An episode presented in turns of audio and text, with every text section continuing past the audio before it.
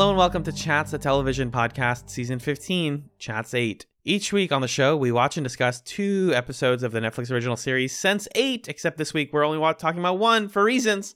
Hi, everybody. My name is Alan, and I'm joined by the IT student who inexplicably allowed random kids to airplay their phone to Hernando's college course projector. It's Magellan. Why did you Yeah, think that was a good like idea? I thought it would make the learning more interactive, more Uh-huh. student centered. Uh-huh. I How forgot, many- I forgot to. I forgot about the network security settings. Sorry. How many kids in this experiment put porn on the t- on the projector? Let's be honest. Actually, more than were in the class. So like people from other classes were airplaying it. yeah, people walking by in the hallway. Yeah. That's really unfortunate. But it led to a great lesson. So you get the Medal of Honor for that one. Thanks, pal. Really appreciate you. Teacher of the year goes to airplay. God.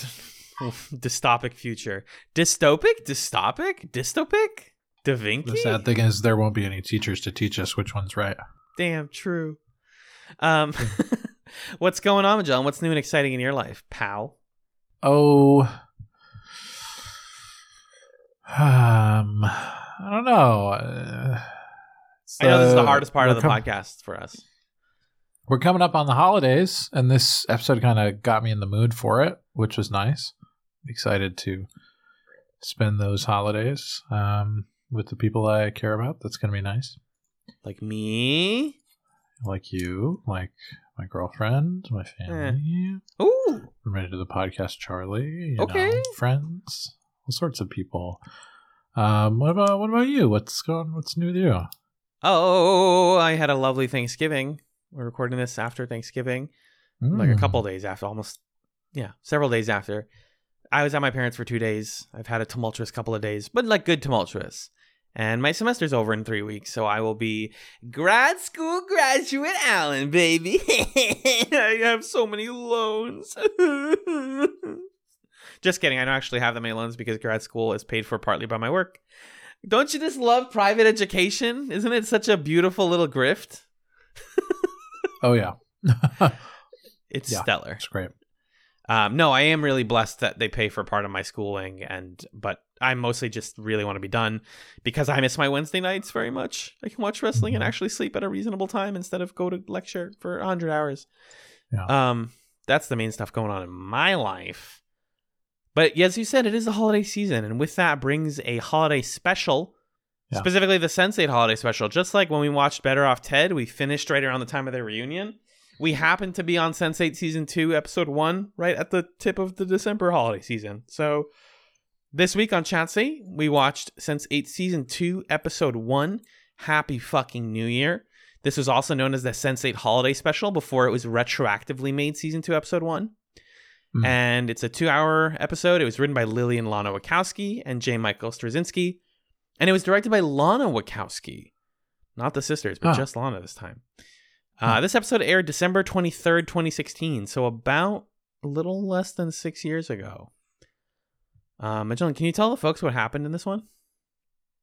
I would love to. By the way, I um was going to ask you what your favorite holiday is, but then I remembered that we years ranked ago we did our top five favorite holidays Yes. um, on our Patreon. So if you want to go back to our Chats Nights archive, Chats Nights six from October twenty first, twenty eighteen, old and crusty. Anyway, uh, yeah, I, will I'll tell you what happened in the holiday. Patreon.com give you slash chatspot, by the way. Sorry. Just plugged it. Patreon.com slash chatspot. Yeah. There you go. Uh, I'll give you the give you the gist. So the journey continues as these eight singular hearts and minds weave in and out of each other's lives, finding deeper connections, learning darker secrets about one another, and struggling to identify with more than just oneself. Huh. It's beautiful. I love that. So this aired a few months after the end of season one. Is that right? Yeah, we went from June 2015 to December 2016. Oh wow! Oh, a year and a half. Yes. A year and a half Mamma break. mia! And then when does season two, episode two, come out? Mid, tw- I think it's March or April 2017. 17. Woo wee! That's quite the break. Um, so this Yeah. must have been a real. I mean, it's that helps to contextualize. I think some of the like rapturous, bordering on self indulgence that this episode in uh you know puts forth in the best way possible. It's like these are all your your very favorite best friends, and it feels like we're doing the the beach episode plus a normal episode, and they're like weaving into each other almost. Yeah, like a Um, holiday special as well. Yeah, yeah, yeah. And so that that explains, I think, part of that tone is like, hey, you haven't seen these characters in a year and a half. I bet you want to know what's been going on with them. And so we follow about six months worth of story time um, throughout the course of this episode. What did you think of it? Did you like it? Um, yeah, this was the last Sense8 content that I watched. So I've never seen anything beyond this special. Um, and I want to talk about that later with regards to like how it functions as a special and why they chose to fold it in to become season two, episode one. Uh, I like a lot about it. It's definitely not my favorite thing we've watched for Chats 8 so far. Uh, it has some of my favorite moments and scenes, but uh, the problems are starting to mount up as they attempt to like recontextualize and refocus Sense8 into a new type of show in season two. And I think some of that works really well, and some of it just, for me personally, does not. So mixed feelings on this. Now, what about you? This feels like a holiday special in the sense that it's super characterful and fun and thematic and like you know gets you to think about who these people are and what their world is all about.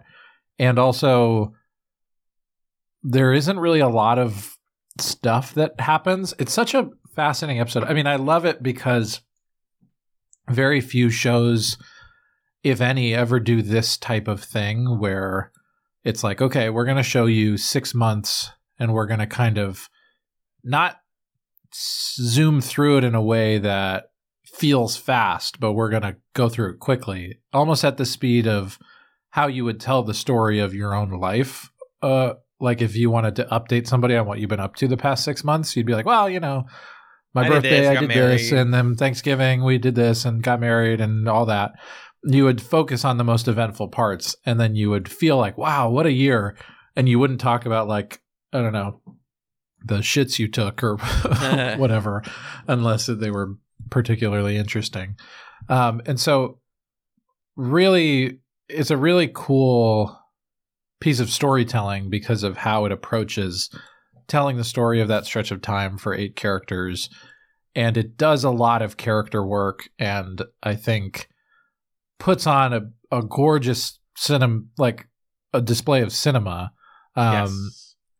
it feels like a collection of music videos kind of is what this Mhm. episode is um but you could just not watch this probably and i'm sure you could jump into season 2 episode 2 and know exactly what's going on because like to a certain extent this episode kind of just returns a lot of the characters to where they started or like rehashes some of their character beats from season 1 um, which again, knowing that it came out a year and a half later makes sense because it's like, okay, let's reorient people to the world, let's reorient them to the characters, let's get back into the groove of things. But it doesn't really shift the dynamic in any way because anything that's different from season one was put into motion at the end of season one. So, uh, in that sense, I think it's kind of a curious thing because you'd expect a two hour special episode to really like do some shit and it kind of doesn't but i love that about it um, so it's a hard feeling to put into words all right let's uh, chat about the episode yeah Yeah, let's do it. do you want to talk about this point here that i'm highlighting I do, yeah. So what John's referring to whether or not Yeah. Sense8 is a jumping on point for new, if this, this specifically the holiday special is a jumping on point for the show, and I think it succeeds and fails for a couple reasons, uh, which is why I, I said we should bring this up. Number one, this this ties into our second point, which is that um, Capheus Onyango was recast. Uh, and from the Mhm. research that I was able to do, uh, Aml Ameen, the actor who played the season one Capheus, um, left the show due to quote creative differences, primarily with uh, Lana Wachowski. yeah i Um, saw the same thing isn't a ton of detail about that, although most people at this point suspect it might just have to do with like the content he was being asked to do, like nudity, sex scenes, stuff like that. Um, because he wasn't in the orgy scene in season one, and it didn't seem like he would be comfortable with that stuff. But who we don't know. Um, he's never come out and made like a super official statement, but there was a lot of drama about this at the time. Uh, like for example, Jamie Clayton, who plays Nomi, was like, "Oh, you know, she posted on Instagram that she's really excited for the recast," and people thought like, "Oh, is she mad because like Aml Ameen was transphobic or something, and that's why Lily or Lana hated him?" It's like, no, actually, she had to come out and say like, "No, he was actually very nice. It's just that him and uh, Lana like did not get along super well at a table read, Mm, and mm. so they replaced him uh, with a new guy, um, which I also bring up because uh, not knowing who the original Capheus is might make this a little bit of an easier thing to watch, easier to pill to swallow. Because like you're just like this is Capheus. If this is your first episode of Sense Eight, welcome to it. This is Capheus Onyango. You're gonna get more of him than we got of the other guy, actually, uh, which is like sad to realize. But yeah. it informs so much of how I feel about this episode that it almost like detracts from the special having watched season one in that specific way. Like you're thinking about Yeah. Capheus all the time. Yeah, it's definitely really hard to get past. I think that's just true of any TV recast moment. Um, it, it- it's it's like hanging over you the whole time, and they try to do this these things where they hang a lampshade on it and say, "Oh, Capheus, you look different," or at one point Kabaka's like.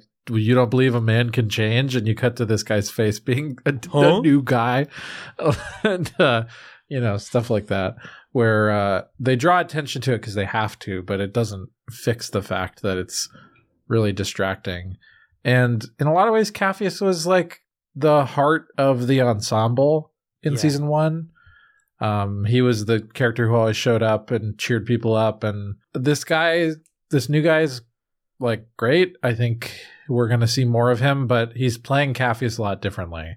Um, he's he doesn't have that sort of cheeriness to him in the same way. He's a little more.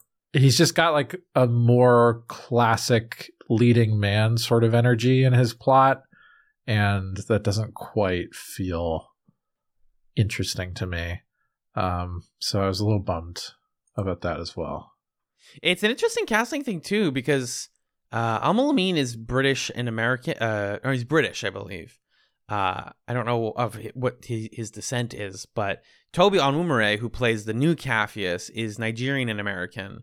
So like we're still not actually in the right country of Africa technically, but you know he plays the the character well, and I think that the show does do a significant flattening of like different African identities. I think that like Kenya resembles Yeah. the way we see a lot of uh, like Africa in television and film in this show. Mhm. Um, we don't get a lot of like what specifically makes Kenya beyond like the use of buses as like primary transportation, but that's a big thing like everywhere. So like yeah, there are like choices and reasons to cast a different person beyond just like creative differences. Um, the main thing I noticed with him, and I will pivot back to like whether the, how I feel like this fits as a pilot, but I Yeah. wanted to talk about this too. He's playing it. He's playing a much more serious Capheus. You know, they try. right. They try to bring that childhood, that childish wonder back when like the Van Damn is rebuilt and he's like, you know, punching it and like punching the front of it, like, yeah, Van Damn is here and he's so happy. He's with Jela. He's having a great time, but it feels forced. And where super forced. Yeah, definitely it definitely. it doesn't feel forced when he's serious, which maybe suggests to me that like is Capheus's plot going to get a lot darker in this season, and so they needed an actor who could like play that because Ameen could play like grinning on the air uh, in the airplane, like oh my god, we're in India, oh my god, what's London like? He you know had that wonder and that childhood glee to him, childish Right. glee, and this guy just doesn't have that. So I'm wondering like was part of the recast too like we just want a more serious Capheus because this guy does succeed in that, I guess. Yeah. I think my last uh, thought on the recast is related to what you said about the flattening of African identities that's happening in the plot and the way, like, if the guy playing Will Gorski left the show, would they have cast a different American white guy and said, hey, it's Will? That's a good question, right? That's a very good Uh, point.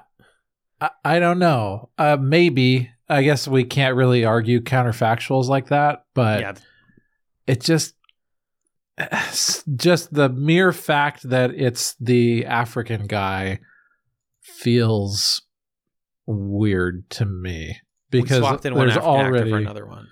yeah, just because there's already that kind of a thing going on in the actual way that the plot is presented to us, hmm where it's like a little bit more anonymous and tropey. So I, I don't know. Um, I think that's just like an unfortunate fact of the circumstances as opposed to like anything deliberate obviously by the Wachowskis I wouldn't I wouldn't put it on them but the fact that the choice was to recast the character uh you know it's I just wonder about that and if that would have been the choice with any of the other sensates or most of them or some of them or how would that Oh, have which gone? ones? And we know like they filmed some stuff with Ameen, right? So they like wrote a plot for season two Capheus. It's not like True. yeah. So maybe that's part of it. Yeah. it's not like he left before while they were writing it and they were like, okay, great, we just write Capheus out. Sucks, but maybe maybe we have him die in a sad way, like they did Fast and Furious style or something. right. Uh, but no, they had like written it and created it, and so now they have to swap somebody in, or else they've wasted a ton of work. So right. it's True. I, I, I get point. how you get here, but I agree that like the optics of replacing your African actor with another African actor is like, well, hmm, are they Yeah, the same? right. They're like their performances are really different. They're not close to each other. Uh, Right.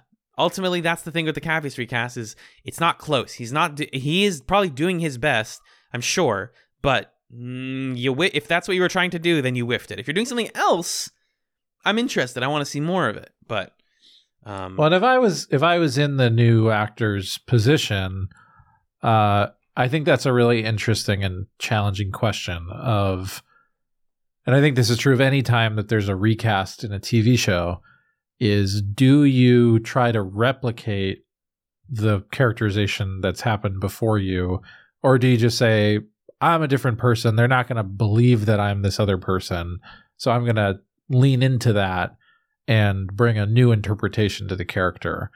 Um, and it's not something we've seen a lot in chats. Like the only example I can think of is when we watched um, Fire Walk with Me, yeah, and uh, there was a different woman playing Donna than in the TV series, and in that case, we kind of liked it because it was like Donna at an earlier stage in her life, so she's a bit more naive, and so this other person's performance fits the character's moment in her life a little bit better.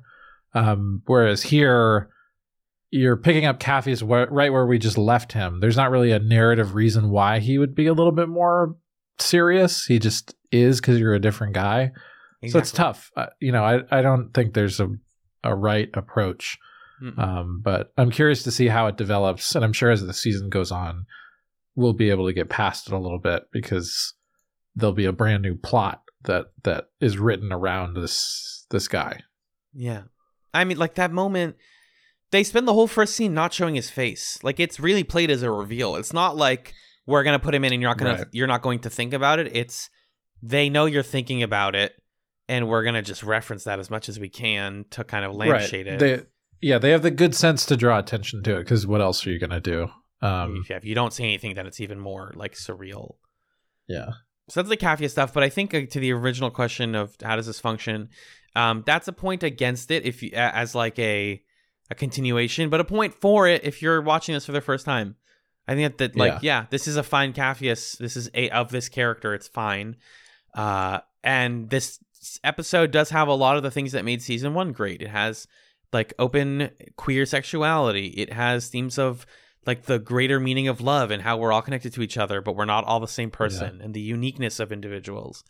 Uh, and it's filmed in different places. Like it's got all the stuff. So Yeah. in a way, it's a good one. However, uh, just like season one, whenever you dig into the overall plot, you realize, wait, am I in the middle of something? Whose whispers? We're already calling him that. We already like it misses a lot of the development that you need from season one, which is, hey, why are we together? what does being together Yeah. even mean? That kind of and like setting the tables and the terminology, which I think this this episode straight up doesn't do. Um, Yeah, I think it's it's a really interesting episode to talk about. You know, how does it function in the sequence of all the episodes? Who's who should be watching it and how? Um, because, like we've been saying, it's a really impressive but imperfect continuation of season one, and it's a really impressive and imperfect jumping on point. Um, I think it would be a fine jumping on point for someone who's like oh, what are you are you watching Sense8? Can I watch it with you? Oh yeah, sure. I'm just gonna have to explain a couple things to you. Like that person would probably be fine, and they would immediately get to jump into the coolest stuff that Sense8 can offer, which is like we're all fucking in a big pile, and now we're feeling emotions.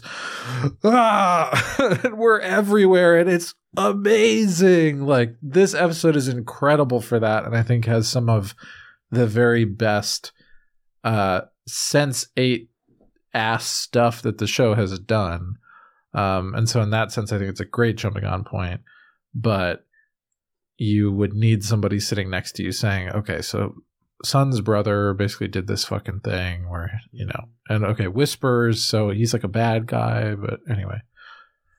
You're like solving a puzzle if you're watching this having not seen stuff. You're spending the whole time going okay i think i get this and you're missing what's good about this episode which is the vibes the music the cinematography. Like you were saying earlier magellan like plot wise not too much happens in this episode. Not like yeah. not in terms of forwarding any sort of narrative. Yeah. uh I think that um, the thing, the last thing I'll say about this jumping on point thing is I like asking this in the context of, say, when we were watching, I don't know, like Babylon 5 or something, yeah. Because that was a show that was airing on television and you conceivably were jumping on to a show at the beginning of a season. And that's like a commercial reality of a season pilot is it has to be welcoming to new viewers Mhm. otherwise you're dooming yourself to only ever having fewer viewers than the previous season. season.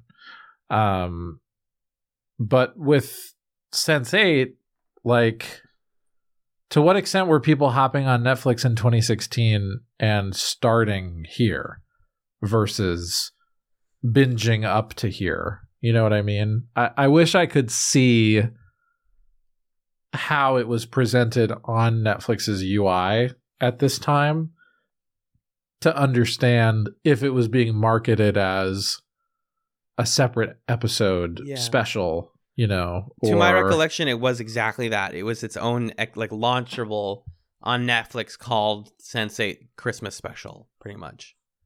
Or like a Sense8 so there christmas so there's conceivably a world where it's like the banner on your netflix landing page watch Yes. the Sense8 special. That's interesting to me because then it does have to fill this uh this role or this goal. Mm-hmm. Sense8 Um, colon a christmas yeah. special is what it was called. And and also like the trailers were called that and everything so yeah. There's a theoretical world where you watch this first. What a weird thing. Like so little of it is christmas It's yeah, it's Christmas in the last like ten minutes, and it's extremely Chris. It goes from like not at all Christmas to like three hundred percent. We fell on the Christmas Heavily meter. christmas yeah Yeah, uh, I I wanted more Christmas stuff. That's another one of my complaints about this episode. yeah agreed agreed It's just it's just can we let's talk about the plots. My favorite plot is in yeah. my my favorite other point that's in our outline here is is in no contained in Nomi's plotline. So maybe we could start with that one, and then we could play like a ping pong back and forth thing. Yeah, I think it might be helpful just to set the stage. Where is every single character in this episode? And then if you want to then talk about Nomi's in depth first, we could do that. Um, so we'll just go back and forth, shirts and skins, picking our our sensates for our team and explain what's going on with them. Um, I can go first. So, uh, w- we've talked about already to some length. Um, plot is a little circular because he's hanging out with Jela. The Van Damn breaks down. he gets a new Van Damn. He's driving the Van Damn around. He's talking to Kabaka, who's like, I'm a cool guy now. I'm going to make good medicine and not bad medicine or drugs type stuff. And that's kind of what Capheus is doing. And then he watches It's a Wonderful Life with his mom, and that's nice. Merry Christmas. Um, but but that's what's going on with, with him. I'll take Kala. Uh, Uh-huh. Kala is having some hesitation in her new marriage with Rajan because uh, she is a virgin, and uh, Rajan learns this from her mother, which frustrates her greatly uh, because she feels like it's an invasion of her privacy and like she's being objectified, um, and not even to her face, but via her family, which is like a complicated issue. At the same time, she still has feelings for Wolfgang, even though he's trying, he's like practically pushing her away by now. Um, and the apex of her scenes involves her having, you know, her first time having sex with Rajan on their vacation in Italy. Uh, but Wolfgang is having sex at the same time over in Germany, which causes her to get distracted, fall over Rajan, which causes him to have a, a severe penile injury, which gets him into the hospital.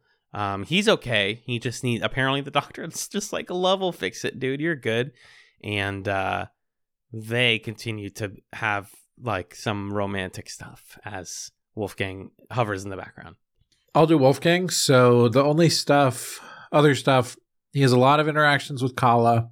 He's clearly still got feelings for her and wants to be around her. And the other thing we're doing is rebooting the Berlin crime syndicate stuff by saying, oh, his uncle wasn't the only crime boss. He was one of four. And now there's a new German bad guy and everybody wants a piece of Wolfgang and they want him to be a crime boss and he doesn't want to. And oh, the nice thing actually is Felix is awake again. Yeah. Um, and it's another one of those things in this episode that brings us back to the like initial reality of season one. Felix just wakes up because now it's time to feel like season one again hmm um, which is interesting and a little strange. And I wonder thematically if that's intentional, if that's kind of about since so much of this episode is about the passage of a year, um, if we're kind of doing this thing about like things are changing, but we're also circling back around to the beginning of a new year. Like in some ways, the new year's new, but in some ways, it's a repetition of a cycle of the year, you know? Um, I don't know. Maybe that's giving the show too much credit, and they just wanted everybody to be hanging out again. But it's No, I think a I- weird thing. I, I agree, though. I think that they are they're resetting some plots because they realize they can't do anything else with them. Like, there's only so much we can do with uh, Steiner and Steiner's extended family. We can keep fighting them. Steiner's mom Yeah. comes up to Wolfgang at one point and is like, you know, there's these five kingdoms, and it's like. The, it's such a video game ass style plot of like you beat the one boss and now there's five bosses. Right. Uh, it's like new that- new game plus or whatever. Exactly. It feels like a new game plus thing. Um, Yeah. So that covers Wolfgang. Uh, Lito Rodriguez is still out and about with Daniela and his boyfriend Hernando. Um, the public is now realizing that he's gay, and some people shun him for it, like his um, agent and publicist, who don't know if he should make a big public deal about it. Um, but he wants to because he's proud of himself, and uh, he gets harassed by the paparazzi for this. Um, he's also evicted from his apartment for this uh, in a really frustrating and sad scene. Um, and so, even though he breaks back in, he realizes that all his stuff has been stolen when he was evicted. So, uh, Mr. Sicaro is not the nice guy anymore, uh, even though Wolfgang manages to step in with some of that, like breaking in stuff. And uh, he, you know, the holiday season is coming up as we jump forward, and he's worried about his mom knowing about this whole thing. He doesn't know if she's accepting. He finally goes home to her with Hernando and Daniela, and lo and behold, it's a nice show and meant to make you feel nice. And his mom is totally into it. She keeps clippings of him all over the place. So even though Hernando's getting harassed at college and Lito is getting harassed everywhere all the time, uh, we can have a nice Christmas with our accepting uh, mom. Yay! Merry Christmas. Yeah. Sun is still in prison. She she meets with a series of lawyers um, who are either trying to help her or are assassins sent by her brother to kill her. Um, that's a lot of what is going on. And then she has a handful of of nice interactions with other characters that I think you know we'll talk more about later. But in terms of plot, she's uh, still in in prison, but has a lot of character development, and she's like being written to be a little more fun. Uh, yeah, some more Yeah. jokes in She doesn't her. wear pants in her- anymore. She's like Winnie the Pooh style in prison. I was like, what the hell is going on? Why all of a sudden is this a season where she doesn't wear pants? hmm I love But it. Anyway, And not in a weird way, you guys. I love it because it means she can do cooler kicks. That's why, you weirdos. right. Uh, Will and Riley are kind of a pair, so I can just knock them both out. They're completely together in this episode, um, all the time in Iceland, hiding out from whispers, uh, doing a lot of heroin, uh, and Will growing a really unfortunate beard. Um, in the meantime, uh, I felt mixed about it, but I want to talk more about it later. Uh, he's doing heroin because it helps him block out the whispers visions. But Angelica keeps giving him visions, being like, you know what I did to get rid of whispers was I killed myself. And although he considers that, Riley manages to continue to pull him away from doing that. Um, he ends up turning the tables on Whispers and interrogating him, like, hey, you know, you're a real person too. I bet you, if I look into you, I can figure you out. Oh, you have a daughter? You're on a bridge? I know where that bridge is. I think I might be able to pinpoint you. And uh, his main goal is to start pursuing Whispers, as Riley is kind of relegated to just being like, no, Will, don't. I love you. Uh, and they like do sex and stuff. But uh, one day she wants to take him out for Christmas, and uh, she blindfolds him and opens it up in front of an ice skating rink, um, which he learns how to skate because she knows how to skate. And then uh, in the big Christmas climax, he sees Whispers, and it's like, oh fuck, what the hell? And it turns out that Whispers uh, has been getting Will's dad back into drinking, despite him being in AA for a long time, and also uh, basically has his dad, Will's dad's life in his hands. So the stakes are increased as now Will needs to pursue and, per his words, absolutely fucking kill Whispers because don't mess with my, his dad. Don't mess with Joey Pants, basically. Yeah. So the last plot, and this is the first one that we'll dive into uh, in in more specific depth, is Nomi's. So she continues to be on the run from the feds. Uh, is this still because of the medical stuff in season one, or is she in trouble for some of the other stuff she did helping out the cluster? I think it's mostly the season one stuff still. They don't Okay. specify. So Nomi's on the run from some kind of federal agent guy who's sort of a Agent Smith knockoff type. Hilarious that it's just Agent Smith. Yes. Yeah. Um Amanita is helping her to hide. Uh, they are mostly able to function through their normal life, even though they're having to hide out in various shelters or with family, things like that. Um, with friends who we'll talk about one of them in a second. Um, and there's just a lot of like nice times between the two of them, still remaining deeply in love. Uh, you know, it's a it's a feel good plot, despite the fact that we're also having to make sure that the the feds don't find us, kind of thing. Yeah, we meet more of him and his family. Uh, Bug comes back because he has no one else to spend Christmas with. Bug. Every time I see Bug, I get more into Bug. I learn to love, learn to love Bug.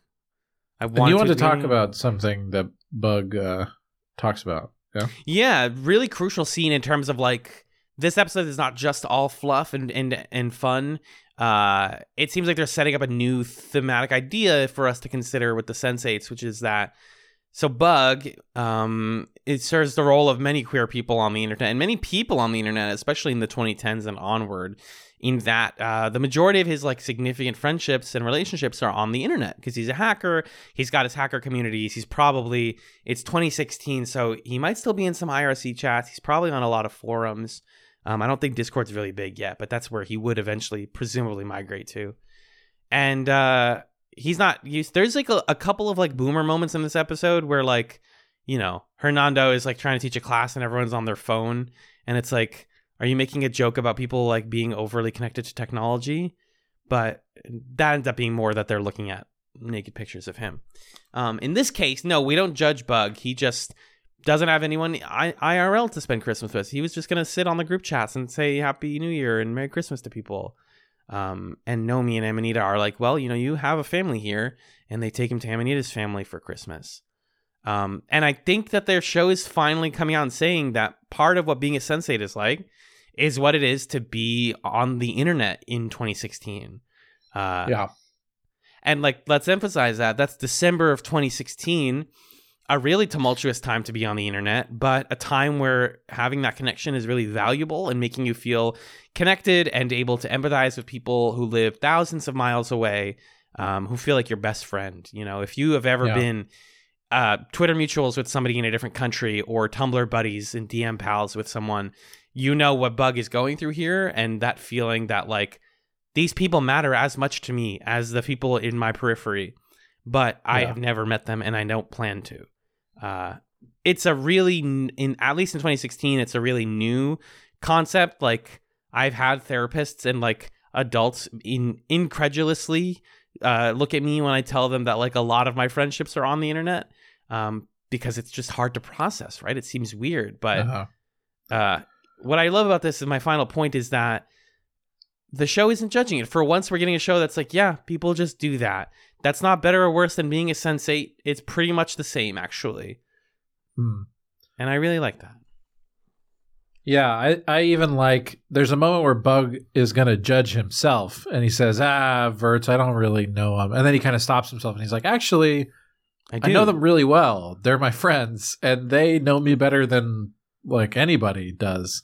Uh, it's just that I haven't spent time with them in person, and uh, yeah, I think that's like a really beautiful and accessible way to think about what does it mean to be a sensate. Is uh, this sort of bizarre feeling, really, in the scope of human emotions, of being like you are a text box in a forum or a group chat, or you are a voice on a call, hmm and like you are a really important person to me, and you've helped me process challenging moments, or you've like understood a part of who I am that people in my physical vicinity don't understand, or you know things like that. Um, I just don't know what you look like, or I do, but only from a front facing camera view. I can't really conceptualize how tall you are, you know, stuff like that. Um, and I think that is not a metaphor for sensateness that I'd considered. Um, but it's a, definitely a cool one. Um, and it's something to think about as the So- season goes on.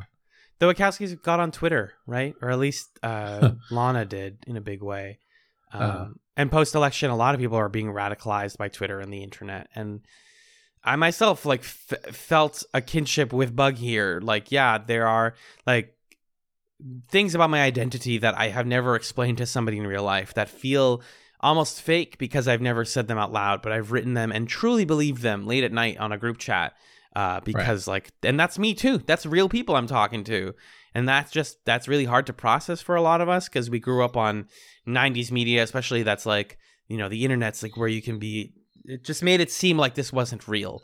Like these friendships are somehow less than or less valuable uh, than the physical ones, and Right. there's an argument to be made there, but they're still valid. Yeah, and I think a lot of the like kind of harmful comedy of you know late 90s early mid 2000s media about internet interactions is like actually that person is totally different than how they're presenting themselves to you and Mhm. like they're lying to you. Yeah that kind of thing which certainly happens but i think what's cool about this is how it's getting at the intimacy and like the vulnerability and honesty that that kind of relationship can have when there there may not be like a physical closeness but there's also not physical separation. You, you're inviting someone directly into your brain kind of. Um and there's No, something totally. really interesting to that. Yeah the the relationship between the sensates this episode has strengthened. They feel more comfortable with each other. They call each other by their names more than they ever did. And it's useful to have this bug scene in the middle of the episode or the towards the end to be like, hey, you know, like I, I, Alan, have talked on this podcast about like, okay, does does being a sensate feel like something attainable? Um, and if so, where is it attainable? Where does that feeling of connection come from for the average person? Because we can't have the sort of real magical uh, hybrid mind Right. that they have. But we can have online friendships. We can deeply, intimately empathize with someone across the world. Yes, and it's on the internet. So Yeah. I liked it. I li- and I I resp- I'm a bug respecter now. yeah, me too. Um, other things from the Nomi plot, uh, I really liked seeing uh, Amanita's family. It was kind of cool being like, oh my god, there's like, first of all, more people of color, not just in uh, India or in in, in Kenya. Uh-huh. That's exciting. Uh-huh. Uh, I liked just I love I loved like the them hiding from uh, Agent Smith guy. Uh, I had a note by the way. So Amanita works at a bookstore, and local San Franciscans will recognize the signage that she works at City Lights, which I've been to. I went on my first my trip to San Francisco. I've stood right where she stood and talking to Agent Smith in that episode. Um, and I bought books from there. I bought Slaughterhouse Five and another book from there. So like again, they're doing the right work when it matters for San Francisco. Uh, but just like the women's shelter and the the whole like the unspoken anxiety about like oh do we uh you know get does the owner of this place like give up Nomi and Amanita at the risk of losing the shelter? And they're like no there's more important people here that need to like live and survive here. Um and they're like little hidden uh, dresser cupboard. I thought that was all really good stuff. Yeah, I really like the I really like the way that this plot maps out those different spaces and demonstrates uh, and has been doing this in, throughout season 1 demonstrates like the different ways that solidarity manifests in the community that Amanita and Nomi are a part of. Um, and it just feels like when we're visiting with them, we're in a world that's like maybe not the world that other shows are traditionally depicting, but it feels real and Mhm. uh, like thoroughly so. In contrast with, uh, you know, some of the other environments that we're in in this show that feel a little more shallow because um, there just isn't that thorough of a sense of like the different types of characters who are here and how they treat each other and the different spaces that they move in and that kind of stuff. But mm-hmm. uh, there's a lot of a lot of good uh, setting work happening in Nomi's plot. And I like that Amanita. Oh, sorry. Um, I like that Amanita is like more centered in this. It feels like I- it feels like this episode, especially at the top, does some work trying to put the broader ensemble in the middle of the plots. Like we spend a lot of time with Amanita or with Hernando at the beginning of the episode before we really spend as much time with their significant others, which is, uh, I think, a good choice, in my opinion. yeah Lito's plot starting with Hernando fully like not not Yeah, Lito's not in it yet. Yeah, exactly. right. And then it turns out, tr- plot twist, he was sitting in class the whole time, or like walked in at the end. Kind of goofy. Um, Yeah. I what was gonna gonna say? s- no, I was gonna say that that honestly, there are so many scenes. This is such a dense two-hour thing that like, I don't think we can realistically hit everything here. Um, so I was gonna ask you if you had just had some like highlights that you specifically wanted to shout out, because we could be here for like another two hours if we wanted to hit all of the all of the stuff in our notes. Um, the standout thing to me about this episode, and I kind of joked about it before, is the musical montages. Um, and yeah.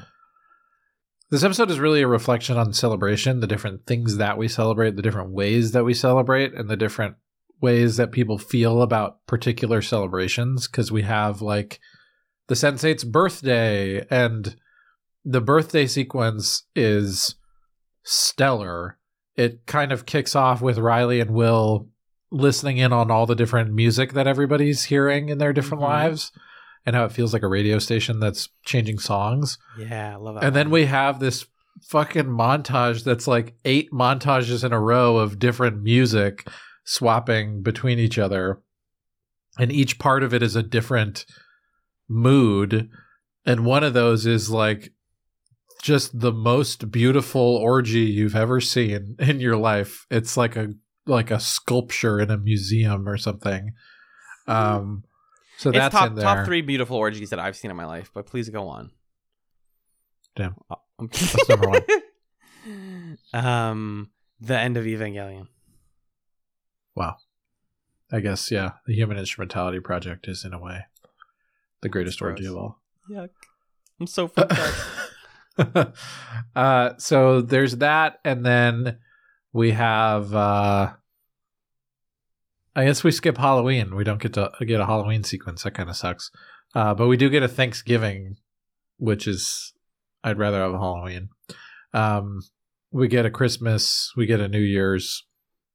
So we get all these different uh, musical montages that are that are pretty fun and that I thought were really probably the highlight of of the episode. Did you have any bits from those any of the various like full group montages that really stuck out to you? The the music for sure. Um, the use of 2010s EDM. We're talking Avicii. We're talking Steve Oh Aoki. We're talking all of the the hits in this episode. I felt like I was in 2016 again. It was like weirdly nostalgic for me. There's this fucking moment in the birthday montage where Riley is shaving Will's beard in the tub Mhm. and the song Home We'll Go starts and it's the who is that by? I'm looking it up right now. It was the most 2010s ass like thunk thunk thunker the drums in the background and people are like, "Yeah. Hey, yeah, might as well be the the Lumineers or something. doing?" Uh Walk Off the Earth is the band's name. Yes. It, it 2015 song. It felt so much like all the radio hits in college that I was like, "Stop playing this song. I'm done. I'm done with it." Oh, that's Um, the but- Steve Aoki and Walk Off the Earth. Yeah, that's why the production is very like 2010s EDM as fuck. Oh, okay. Got it. rules. Um, I liked, yeah, I, I think the music was the standard in all the group scenes, the rapid cutting, and like, God, this must have all been hard to film. You know, the orgy, of course. Oh my god, yeah. is is like exhausting and happening in multiple places and multiple partners. It's more than eight people.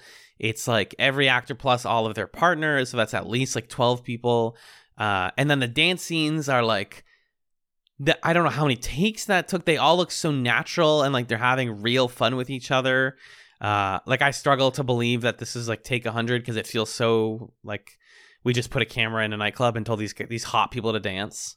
Um, it makes the like 2022 judgmental part of me a little bit like twinge a little bit because uh, it reminds me that like everyone on Sense8 is hot, and it really does fail the the, the thesis that this is like eight random people eight random 27 year olds uh, because like everyone's good looking nobody's fat uh, like it, and technically because the way we're watching it everybody speaks english like this is an orgy of hot people that's like titillating because we like to see hot people on tv but like Yeah. I w- there are different types of bodies that are that constitute beautiful and attractive, and I don't mean to be that person.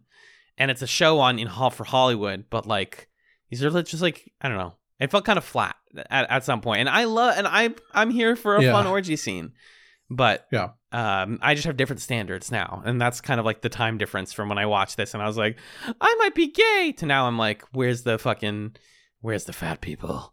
God damn Yeah, it, we're I- hot too. yeah. I think that's a totally, totally fair critique. Um, Like sometimes this, when I bring the modern critique, I just feel like I'm being like a stick in the mud. But like, it's real. These are real feelings. I'm not going to deny them and not pretend they're not happening in my head. yeah, I think maybe the the valid critique is like, uh, okay. I mean, I think that's a valid critique, and I think another way to frame it is also, since it kicked open the door to be like, we can have eight traditionally attractive people in a sex pile on Netflix, and like we can zoom in on the two guys kissing, and Yeah. like here we are. Now what else does everybody else got? And everybody else was like uh well we're gonna do a new captain america movie pretty soon.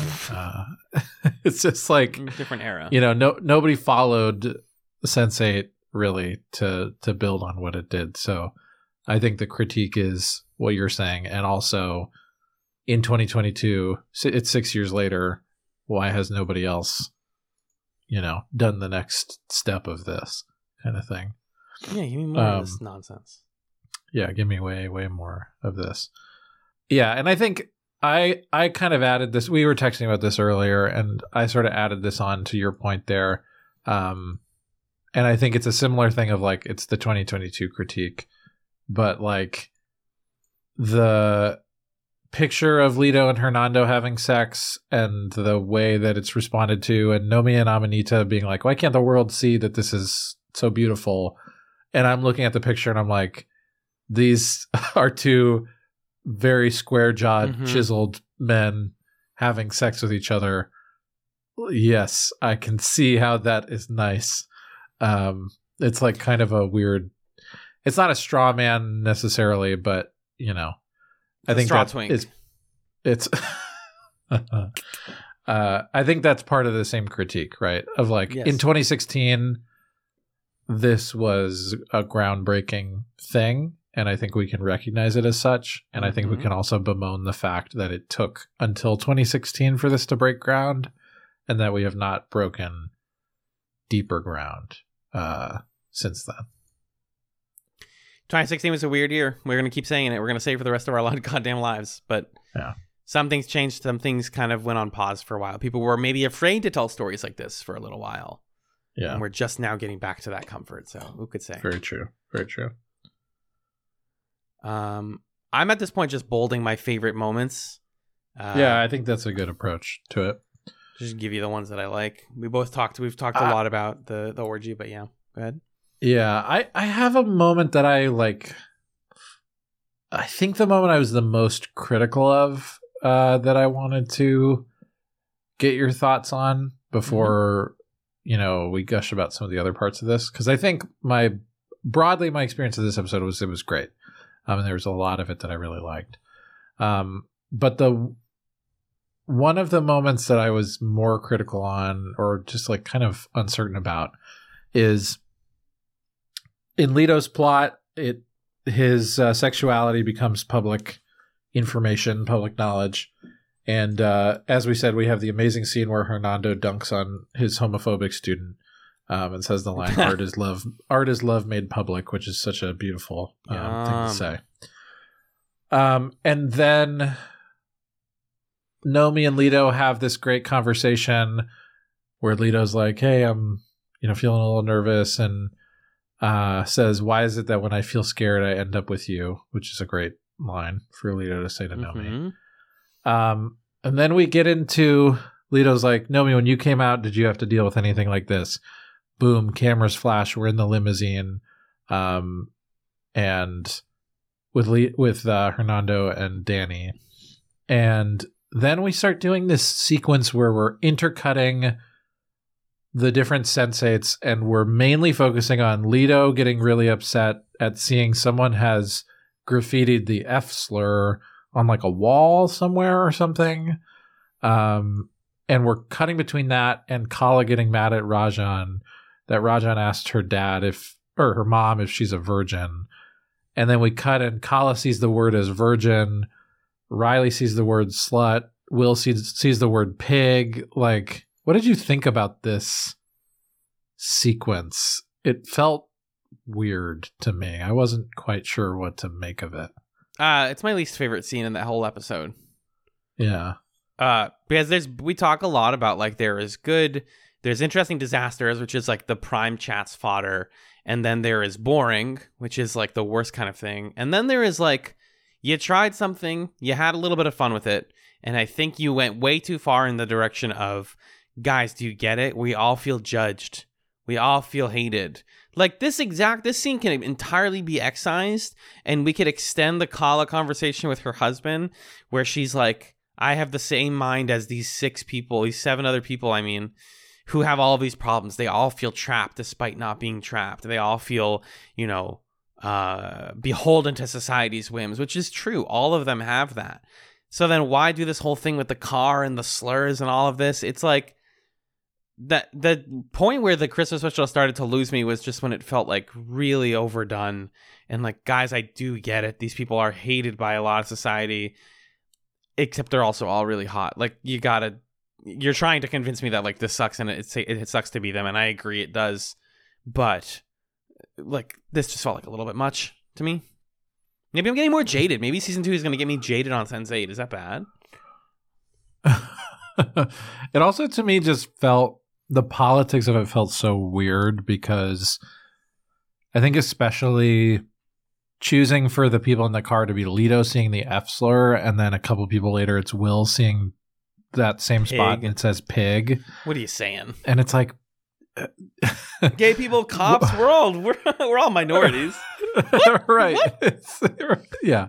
So i don't know. And there's definitely um a case to be made for you know we're not going to we don't want to say that one person's trauma is worse than another's or i don't know that that becomes obviously very tricky territory um abstractly speaking Mhm. and I think the episode is trying to get us to think about like we could arrive at the same emotions through different things, but I think it's a real it's a real whiff when you do something like that. Um because it's like I don't care if Will gets sad when people call him a pig. That is not the same thing as the word that Lito saw at Mhm. at all. Not like we're in a different close. ball game right now. Um, so that was the part that I was the most, I think, the most uh, critical of. Um, Yeah. But otherwise, I I thought that the episode was did the intercutting in a really fun and, and compelling way for me. Um, I, I I wanted to continue to highlight that Kala scene because it does exactly what you're talking about much better to me. Yeah. Um, because Her what's like happening- speech to Rajan, where she's trying to explain how she's feeling. Yeah, and like the deliberate choice Yeah. to not not have her be like, okay, there are eight, there are seven people in my brain, and they are all from different points of the world. It's like what she says instead, and I'll probably drop it in here. What's trapping you? If I were to try and explain it to you, you would think I'm actually crazier than I sound. Try me. Okay. Okay, fine. For starters, there are people, people that I feel connected to all over the world that are innocent and yet they're locked up in prison. And, and, and they are trapped by circumstance or by things that have happened in the past. And then there are people without the privilege that we have, and they feel threatened because they love a person who the world has decided that they shouldn't love. It's wrong. It's terrible. Kala, Kala. I think I know what's going on. And it's like way more poetic than her just being like like multiple points in this episode people think should i tell my loved ones like what's going on? And they try to but the truth is like you can't just say that. It doesn't track for them to say like there's seven people in my brain. That's not that doesn't make sense. That doesn't make sense to them nor does it make sense to another person. So instead we hear their all their different interpretations like Capheus like explaining sun as a sort of spirit when Jela asks him who who taught him martial arts. And he says oh the spirit of a South Korean woman, but she's a business lady. Like that's more that makes much more sense in his cultural context than saying the truth that we understand. Does that make sense? Like I like that stuff a lot more. I like hearing them explain what sensate-ness is like. Yeah. And the and also see the scenes where they can't like this i think one of the more affecting moments or one of several affecting moments for me is when will calls his dad and Yeah. His dad just gets pissed at him for not being around and will can't explain the situation to him at all Right, because the Um, situation's even weirder. yeah, and because it is tied to this previous moment where uh he was seeing or hearing um what's her face Sarah, Sara Patrell as a kid Mhm. um and so he's put into therapy for it and you know there's a lot more baggage and his dad is clearly not the most emotionally intelligent communicative guy um so it's interesting to see that too of like where does communication break down or where are there the kind of barriers between us and the people we love and the experiences we're able to explain to them Mm-hmm. Yeah. And and like the value of trying to explain your experience to someone else. Or saying, hey, I like Bug explaining to Nomi and Amanita that he has friends who he cares about who he's never met. It's it kind of he's doing the same thing once again. Uh, Right.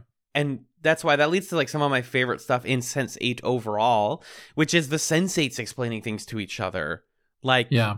in this episode before the orgy scene, we get Kala, um, you know, nervous about having sex for the first time at 28 years old or whatever, and Sun of all people is the one who she talks to in her cell, Yeah. and this wonderful like little flashback.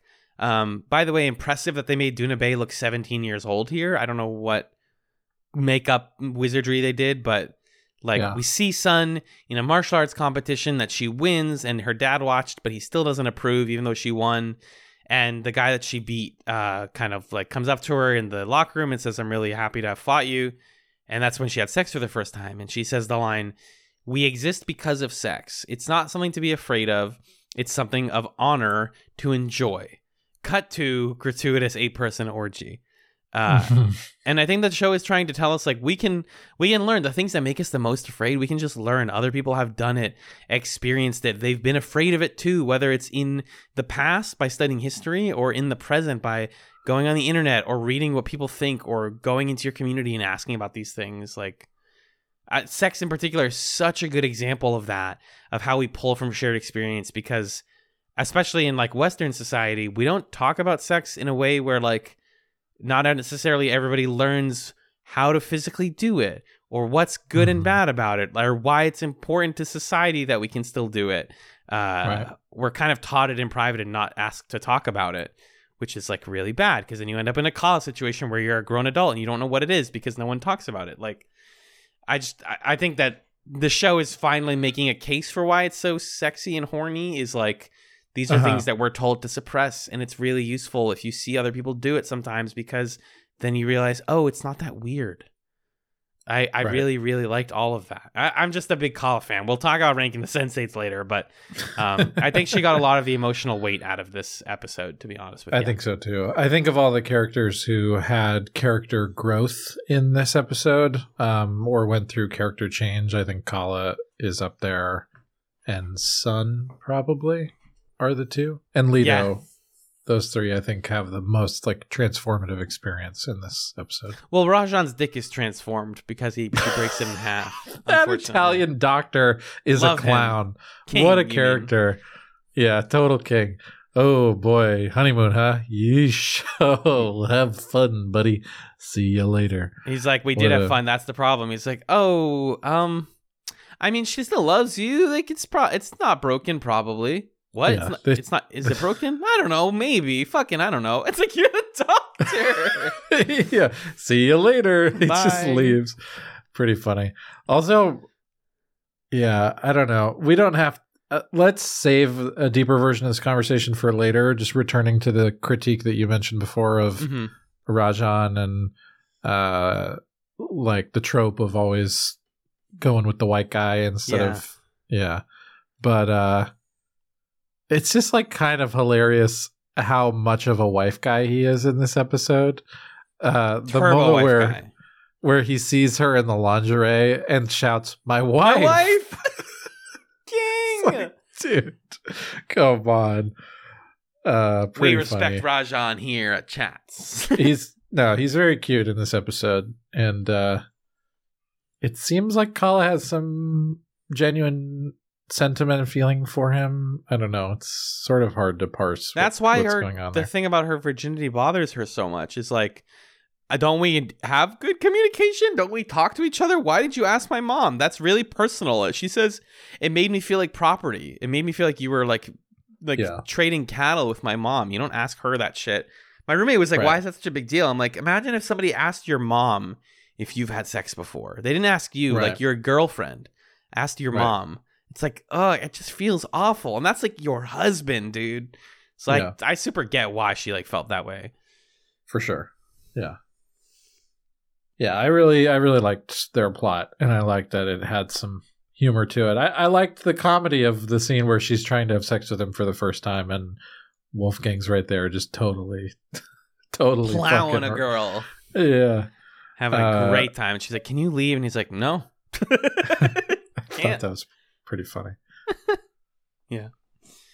Uh, um a little a little silly that Amanita and Nomi are talking about having a sex nick for the for Nomi's birthday. They're just Come cringe now. enough that they would say that, but like that's pretty cringe, y'all. That's Yeah. Also, where are where are they that they're having this sex nick in broad daylight in the middle of San Francisco? Dolores Park? No, no, and Nomi's a fugitive. Doesn't quite make sense. But uh sure, why not? public nudity San Francisco? I shouldn't Google this on my computer, but I'm doing it. Not unusual to see public nudity. Seven places where you can take it all off in San Francisco. Okay, let me see if Dolores Park is on here. Scroll, scroll, scroll. It's not. Although I literally have real life friends, not the one that I went to San Francisco with, but I have other real life friends who have lived in San Francisco and have been naked in Dolores Park. So believe it or not, when I saw that, I was like, yeah, this happens. All right. Maybe like sex in public is weird. And also, yeah, she is a fugitive. That's bananas. but the show doesn't have any interest in addressing that. Yeah. Yeah. It's fine. Yeah. Uh, I had a quick hit about Sun. Uh, Yeah. I am sure this was in your notes too, but um, just like the repeated lawyers that come in and they're like, "Hello, Sun, I'm your lawyer. What happened to the last lawyer? Well, he fucking died. I mean, sorry, he disappeared mysteriously. we don't know what happened to him. I'm your new lawyer. I think you should do this. I think you should subpoena your brother. I think this. And Mhm. the last guy, she's like, okay, what do you want me to do? And all of the sensates are like, he's lying. Fuck that guy. He's gonna fight Yeah. you. And she gets to have this like great, like egged on by her peers, gets to beat the crap out of several dudes with like a taser and a gun and a baton and all this stuff. It's awesome. Yeah. There are a couple of those moments. The she has the Will like gets her out of the handcuff and then she uses the handcuff like a nunchuck or something. Is so It's cool. the thickest, chunkiest uh, handcuff I've ever seen. It's like It's a great. combat handcuff. I love it. Yeah. Um, and then there's that fight, and then there's the fight that Wolfgang does later um, with everybody's help, which is also great. And Sun is like, "S- calm down or breathe or something, and then she beats everybody up. So yes, good. yes. What a fun show. What a fun show. This is just fun. The Christmas special is fun. What can I tell you? Yeah. Um, I had a question. How did you feel? We've been dismissive of the like, uh, for lack of a better word, main plot of the Mhm. show or the, you know, the lore of it or whatever. We get a lot more whispers in this one. Uh, he's grilling Will. Will grills him back. We get some talks with Jonas. There's a scene with Jonas where we learn like five different quick facts, uh, which Several I- proper I can- nouns. I can just share real quick. Yeah. Um, so we're talking to Jonas. We're talking about Angelica and about Whispers and spying on Whispers hanging out with his daughter. So we learn the following information. Whispers has a daughter and a family. We learn later when Will's talking to him that he has a tan line where a ring should be, so he's married, it seems. Uh, he takes pills that can block psychelium hmm sensate births pass along sensory memories. So all the sensates have some of Angelica's memories. And we see more of Angelica in this. hmm There are other hunters besides Whispers. Cool. And this was not Angelica's first cluster. Oh. That's all. We learn all that information. So what did you think of the lore stuff, Jonas, the Whisper stuff? It's kind of sprinkled throughout the episode. Like on one hand, it, uh, uh, yeah. on one hand, it advances nothing, and on the other hand, it feels like it's going to all be crucial for season two. Like I Mhm. really, really want season two to show us other clusters, to show us more about Angelica and Jonas. We saw the site of their first date, and I was like, "Oh, nice! Mhm. Angelica and Jonas are characters." Oh, and that's gone now, and I wanted a little bit more of that. And I think that, like, yeah, all of this lore stuff is is building a season two that I'm starting to be interested in, like sincerely. Um, so I think it works for me in terms of like setting something else up. In this episode, it's like feels perfunctory, but you know you have to say all this at some point. So, um, I was into it, believe it or not. Yeah, that makes sense. It's not bad. It's just whatever. It's lore. Yeah. I I think now that Whispers is more of a talking character who is creeping us out, I like it more because we start to get that like JMS style cat and mouse interrogation scene stuff hmm that reminded me of some of the best versions of that from Babylon 5. So uh, I was into that stuff, uh, and I thought it was a nice tonal counterbalance to "Woo! It's a party! Yes, let's go!" kind of Yeah, stuff. totally. Yeah, I also wanted to bring up um the there's just a couple of like Wolfgang Felix things. It's it makes me happy to see Wolfgang and Felix again. Uh Yeah. I did fall for the fake out where Felix is like, you know, I'm back here where I got shot and I think it's time to hang up the belt. And I'm, it's like, damn, really? And he's like, no, it's not time to do that, actually. Uh, fully fell for it. Fully egg on my face. Yeah, there's also that moment where someone pulls up to them in a car or something, and Felix is like, "Don't worry, I can't get shot again. That would be terrible plotting."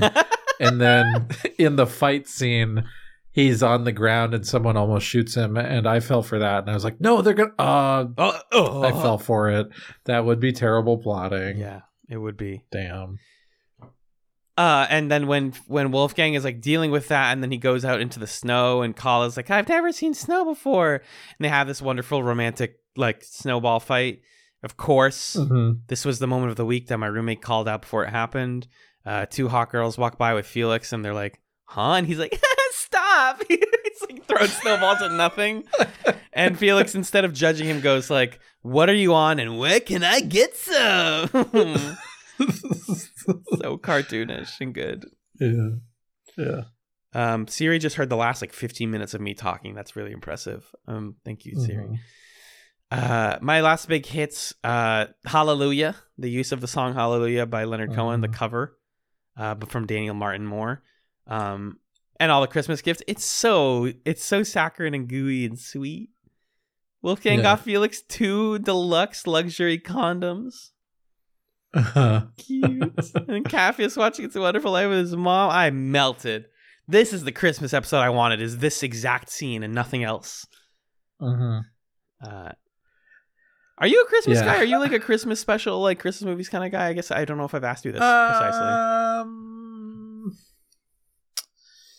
that's a good question. I think I like um I think I like holidays. I like when parts of the year are just a certain kind of thing just because that's what we do. Mhm. And so I appreciated that about this episode that it seems so interested in occasion and ceremony and the ways that we try to make things special, but also how sometimes those days kind of blend together or feel like they rush by us. I do like Christmassy stuff because it's such a it's its own thing. Like there's not another month, well, October. I was going to say there's not another month that has its own genre of movie, but there's not another That's month it though. that That's those are the two. Right, those are the two, which is like a it's a fun thing. So sure, I'll watch some Christmas stuff. I think there are certain Christmas things that I'm like, nah. Like I've I'm not really a Love Actually. Oh Fan? God, Love Actually is not that- that, good. Oy. I don't think that movie's that great. I have long since lost my um nostalgia for like the Rudolph the Red-Nosed Reindeer claymation type stuff that I Mhm. used to love as a kid. Um but I was looking forward to this episode being more Christmassy and then it Yeah. was just not at all. Um which was a little like, wait, this is the Christmas special? Right. when when it hit their birthday in August, I was like, is this what it means by Happy New Year? That their birthday is the New Year? But there's like another hour and a half. Are we going to go all the way to new, actual New Year's? And then we did. We do, yeah. No, it's it's Yeah. really not a Christmas. uh, That's why I think that that's part of why they made it season two, episode one. Is it's not enough of a Christmas special in the style of like the kid, the cartoons you watched as a kid, or Doctor Who, or like any show, any major show that has a notable Christmas special. It's like about the Yeah. themes of Christmas, and this is not that. And when it is Christmas, it's aesthetic and only. Um, there is some like Yeah. points about ceremony, holidays, why we celebrate, how we can put aside our differences. There's a part where, you know, Riley's like, "Oh, Whispers isn't going to come to us. He has a family." And thusly people with families would never hurt others on a holiday. They're too busy. And it's like, well, Mhm. actually the show isn't like that and people aren't like that. Sorry. Uh, but it ties back into like Christmas is the most in its corporate sense, it's the most earnest holiday, uh, an American holiday, sorry. Uh, Uh-huh. and I think that the show is always attempting to like to vouch for earnestness as like a good method of living. So it makes sense that like at our key plot turning point, we're going to use Christmas as a plot, as a as a Mhm. moment in time. I mean, um, like I, I I get why you put Christmas here, but just like I wanted to see more. I want to see a little bit more Christmas. hmm I'm a sap for Christmas for what it's worth. Just to answer the question myself, I love that shit. I eat it up. Yeah. Uh, last note here: the line where the creepy guy that Wolfgang and Felix now work for uh, invites them to a cool rooftop New Year's Eve party. Uh, fascinating bit of like the themes are written in big red letters. Uh, they're on a high building, and Felix is like, "Everyone else down there sucks." And he goes, "You know, when I was like working my way up, I in in Germany." People always talked about West and East Berlin or whatever. And the truth is, the difference between people isn't East and West, it's vertical. And I was like, huh? And then I, and I turned to my room and I go, oh, class warfare. Oh, shit. and like, yeah. what? That's nothing. Like, that's actually not, none of the show is about that. Right. right. It's such a weird, random thing for this guy to say, and he kind of has this facial expression of huh? I said the thing. Huh? "I'll see you later," I guess. Like, what? like who are you it, it- the wolfgang plot is a little weird because that guy does this whole kind of thumb on the scale i'm a tough guy i'm going to intimidate you thing and it feels like he's going to you know kill our guys but then he just invites them to hang out with him and they're like okay Yeah. sure i will say my uh, mvp award for this episode i'm starting and ending the mvp awards uh, on this episode of chats Okay. today. Um, he gets the MVP award because he has quite possibly the best character actor reaction shot I've ever seen, where he's in close up and Wolfgang's like, if I wanted the whole city, I would have taken it by now, or something like that. And we're looking at the guy, and he kind of like, you know, jerks his mouth to the side and cocks his head, blows all the smoke out of the side of his mouth, and like kind of rubs his head and shakes it like, ugh. It's just like such a good reaction shot. Um, and I'm gonna find the timestamp for it right now so that you can see it for yourself. Beautiful. So you can see it for yourself. Um, but I was like, damn, this guy really had five seconds of camera time just now that he did not waste Mm-hmm. whatsoever. You understood the assignment. Yeah. We did the news. Yeah, we did the news. Any other moments from the episode that you uh, want to talk about? Mm, Bug has a T-shirt that says "Superlative Conspiracy," which is fun to say. That's all I got. That is fun to say. Uh, you want to re-rank? Oh wait, do you have any other spares? This show looks so much better on my computer than on my cell phone. Bro, wow. I was gonna ask What you with the orgy show. scene. Did you watch that on the train or what? Um, It's like the most orgy ass orgy scene so far. no, I was like brushing my teeth, getting ready for bed, and then they started Oh. having an orgy, and I was like, okay, All right, I should go to bed. Um, yeah, 4K baby, the show looks incredible, top to bottom. 4K. Wow. Well, yeah, we got the big big TV. I actually don't know if it broadcasts in 4K. Probably not. Probably 1080, but we have a 4K TV, so the visual quality is really good. Can see Whisper's big beard and crispy graphic. I'm still trying to find this guy's reaction shot. Where are you? Almost there. Yeah, we're talking to all our bad guys. Okay, here we go. Here we go. Lito's looking at Twitter. Wow, look at that old Twitter lo- Oh yeah, layout. yeah. He's like watching my career blow up in real time. Uh-huh. Okay, Lito. Yeah, okay. He says, You and I could own this city. Wolfgang says, If I was interested, it'd already be mine. Okay, then we cut to the close up of the guy at uh, about 35 minutes and 42 seconds left, and he's putting the cigar in his mouth. 3542 left. Yeah, remaining. Do you want me to share my screen? Yeah, you just do that. Oh, will Netflix not show up if I do it? Oh, you have to turn off thingy. Probably. Can you see it? Um, I can see it. Okay. Must have turned off your hardware acceleration at some point. Okay. ooh, ooh!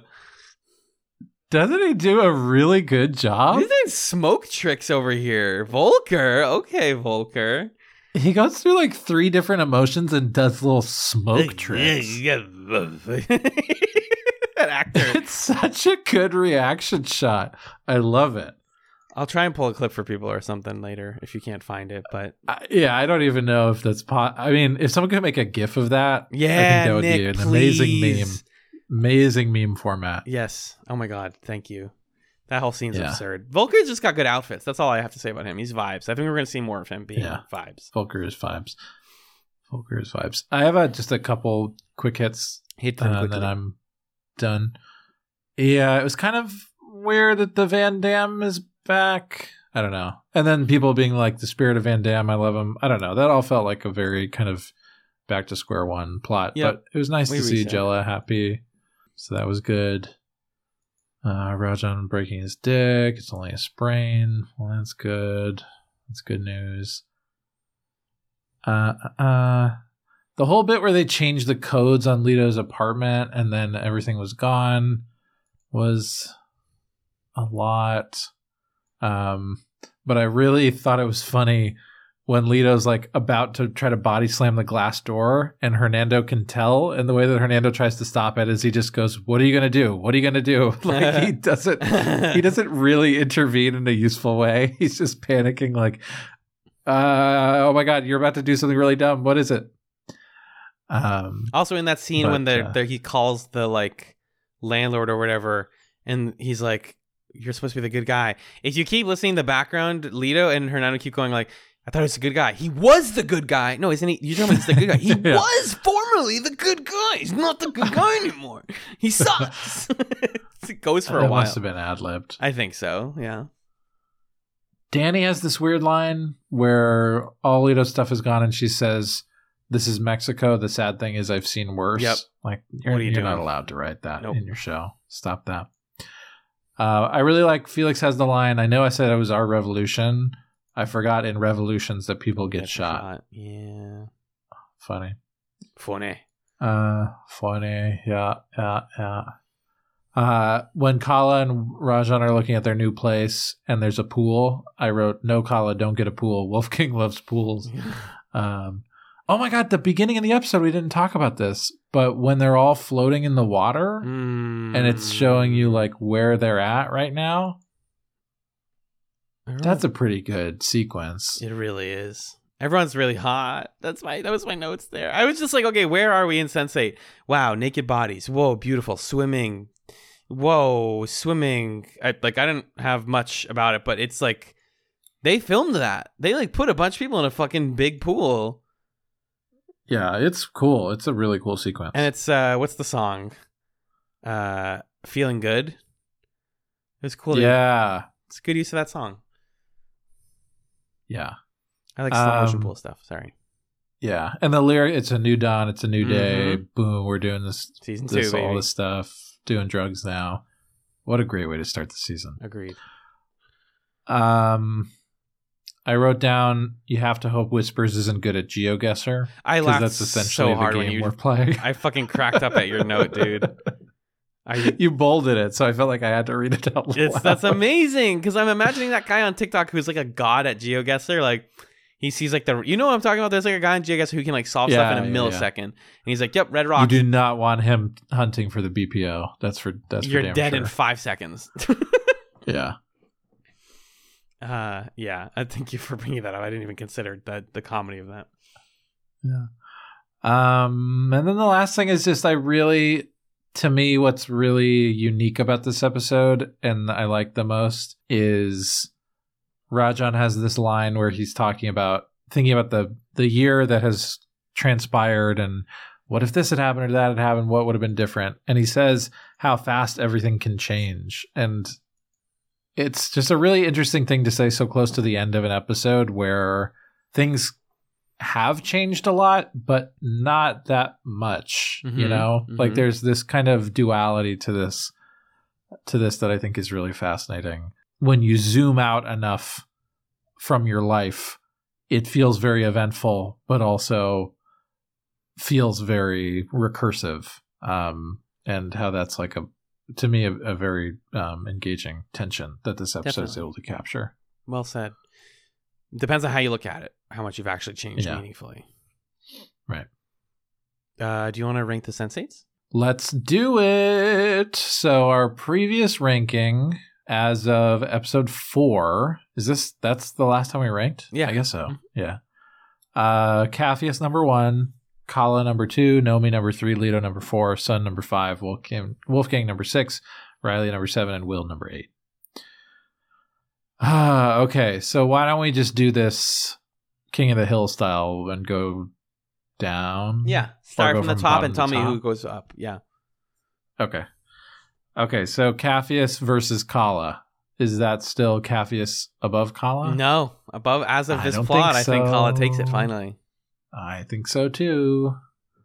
Um, so let's bring Kala to the top. hmm Okay. Uh, and I'm gonna do this. I'm gonna separate I love it the. when a, wi- a wife guy breaks his dick. What can I say? I laughed out loud Same. when he fucking snaps his. Oh, ah, ooh. Oh my god. Um, okay, Nomi. Does Nomi go above Kala, in between, or below Capheus? Mm.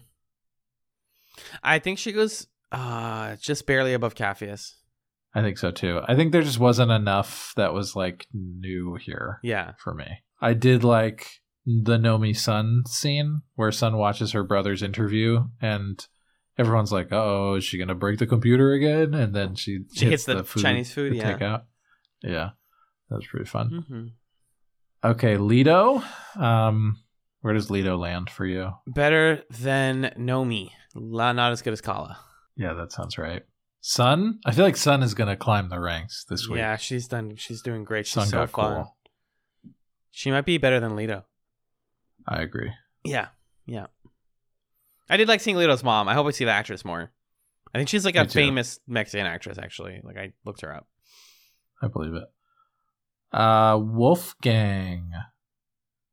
Interesting. I like I like Wolfgang a lot more nowadays. I I don't like the Berlin Yeah, the kingdoms. stuff. Like that's dumb to me. But I like him. I like how he's kind of sad about Kala. I like that he's hanging out with Felix again. So I'm I'm torn. I think he goes somewhere in the middle. Uh, below Nomi, above Capheus. Yeah, that works. And then our Um, last two, Riley and Will. I just think you switch these. Yeah, I think that and they stay at the bottom. Yeah. I liked their relationship a lot more this Yeah. time than I have. Um, I like them hanging out and being cute together, Mm-hmm. but give Riley something to do in the episode. And not just No. not just give her someone to do, but give her something to do. Yeah. Yeah, she like doesn't do much of Except Will. anything. Sorry, I'll stop. Will. She shaves Will's beard once, and then he gets it grows back, in like five minutes. Well, I guess months passed, but like, come on. yeah. She also is helping him a lot and keeping them alive. Like she is doing a lot of She's work. speaking Dutch to a drug dealer who's giving them more heroin and Narcan. Thank you for actually pointing out that they should have Narcan handy. That's really responsible of the show. What does that do? Narcan can prevent an overdose, or it can reverse the effects of an overdose, rather. Oh, It's like an emergency supply that if you're somebody who does a lot of drugs, you should have absolutely have Narcan handy. That's my PSA for you. Gotcha. Gotcha, gotcha, gotcha. I'm just saying to John, in case you ever get into like really hard drugs. I don't know. I don't know your life. Uh, that brings us to a top eight: Kala, Sun, Lito, Nomi, Wolfgang, Capheus, Will, and Riley. And those rankings will continue to shake up as we re-rank the sensates down the line before the end of the series. That brings us to the close for now, Magellan. I'm going to, if you don't mind, tell you what we're watching next week on Chats 8. Let's do it. We're beginning our real deep dive into season two of Sense8 now, folks, with season two, episode two Who Am I? Will and Whispers each race to piece together the other's location, while Lito heads to his first movie premiere since the photos leaked. Ooh, crunchy. Uh, Okay. We're also watching season two, episode three Obligate Mutualisms. Great title. Can't wait to find out what lore bullshit that means. The Sensates make contact with a key figure in BPO. Ripped from her prison cell, Sun sends out a plea for help, and Wolfgang meets an intriguing stranger. This is one of the highest rated. These like two episodes in a row are like really highly rated on IMDb for some reason. Hmm. Okay. Not the highest, but Yeah, let's find out why next time. Match, before we go, I want to know where people can find you on the internet. An obligate mutualism is when one organism, well, two organisms are in such close proximity and interdependent such that one can't survive without the other. Cute. It's like a scientific term. It's like Just looked it up. boyfriending boyfriend. Go ahead. Yeah, boyfriend. You can find me on another podcast called Super Smash Echoes. It's a video game podcast that I host with my friend Justin. We play video games related to the Super Smash Brothers franchise, Super Smash Echoes. Check it out. Alan, what about you? The Hunters Quorum. The Monsters Quorum is probably going to be the rename soon. It's a podcast on ScanlineMedia.com. Oh, that's a good splitting the difference. I like that. yeah, we were like, God, we really screwed ourselves. What are we going to do? And I was like, Six, what about the Monsters Quorum? And they were like, Fuck. That's great. Because then you could do other monster content. Bing bong. We can want. finally do Monster Rancher. Oh. You could do all the Godzilla monsters. Exactly. Exactly. Oh, what a nice name. You can do the Monster Masters. Sorry, go ahead. it's not official yet, but right now it's on uh, feeds as the Hunters Quorum slash the Johto Quorum. And it's a podcast where my friend Six and I talk about monsters, both from Pokemon and the Monster Hunter video games. Um, we're going to be recording an episode soon about Pokemon Scarlet and Violet, which I have a lot of thoughts on, mainly positive. You may be surprised. Um, and that can be found at scanlinemedia.com. My other main gig is an every other month podcast called Talking Marketing which can be found at amaboston.org. That's a podcast that I run for my volunteer job where I interview marketing professionals about their craft in a easy and accessible and fun, engaging conversational way. So check that shit out, please, if you don't mind. Thank you. Um, that brings us to our plug zone for chats, folks. I can take this one, Meg, if you don't mind. Go for it. If you have questions, comments, or concerns, our email is chatspod at gmail.com. All instances of chatspod are C H A T Z P O D. Our Twitter, while Twitter still exists, we don't know the status of Twitter. It's at chatspod for now, um, and we'll move to other places as needed. We have a lot of that. That that username is squatted in many places. Uh, our community run subreddit is our chatspod. Um, it's been a little bit inactive recently, but we want to get back to listening to old chats episodes sooner than later when our community has the bandwidth to do that. No rush, well, literally whatsoever. Uh, if you like this show and you want to support us, we have a couple ways you can do that. Um, we're on Apple Podcasts and Spotify, and if you put a rating in there, give us a star rating, write a review, we really appreciate that, and it'll help us get the word out there. Um, and if you want to support us financially, we have a Patreon, which is patreon.com slash chatspod.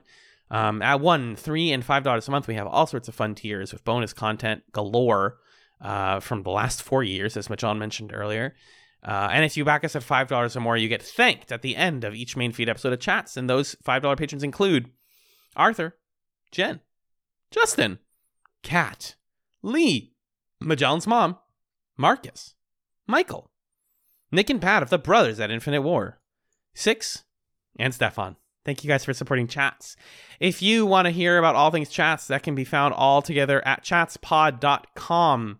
And if you like our main feed podcast art, it's done by our friend Camilla, who can be found at Camillastrator on all of the social media platforms. Um, and that's the last thing I got. Before we go, though, our final segment, very briefly, we're going to do Chatsums.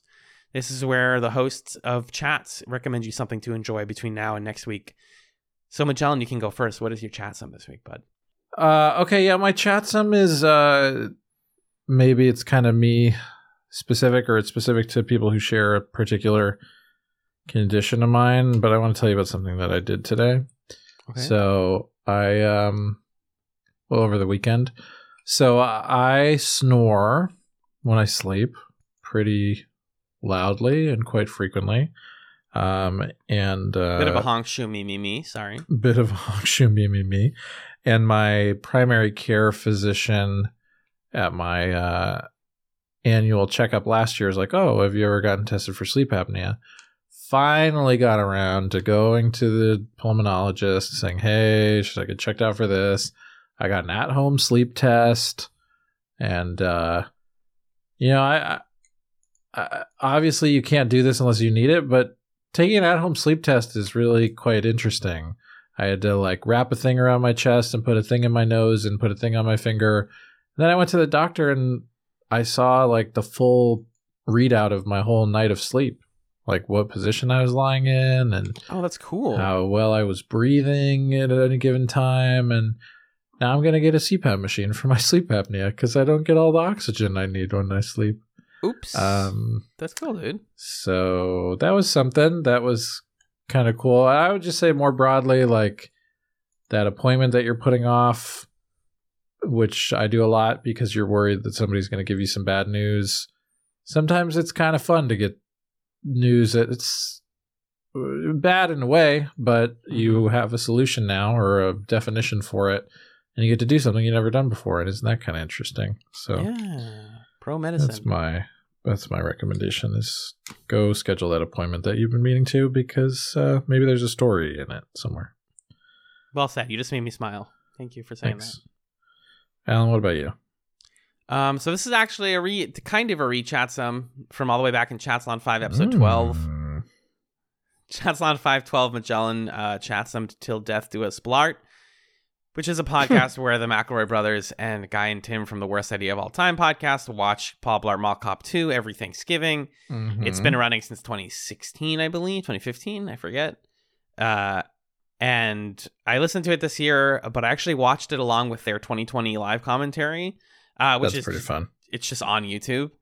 Um, I wanted to pivot this to be a, a, a chatsum for the film Paul Blart Mall Cop 2. Uh, I'm infamously really like I like most things that I watch and I consume. I try to. I try to find the good in them. I really disliked that movie. I thought it was really bad. Like it's like poorly conceived. It's got really funny moments despite it, but on a basic structural level, it sucks. It that's so Yeah. it's, it's an anti chatsum for Paul Blart Mall Cop 2. It's not good. Yeah, it's a bad movie. and I- feel bad for somebody who would make themselves suffer and watch it every year until they die. But Mhm. uh, it's a rate chatsum for Till Death Do Us Blart because we haven't chatsum did in like four years, and uh, it's an anti chatsum for Paul Blart Mall Cop 2. I thought I remember Uh-huh. thinking the first movie was like fine, but I was also a small baby when I watched it. Whatever, 2008. Yeah, I also remember liking the first one. Click was better.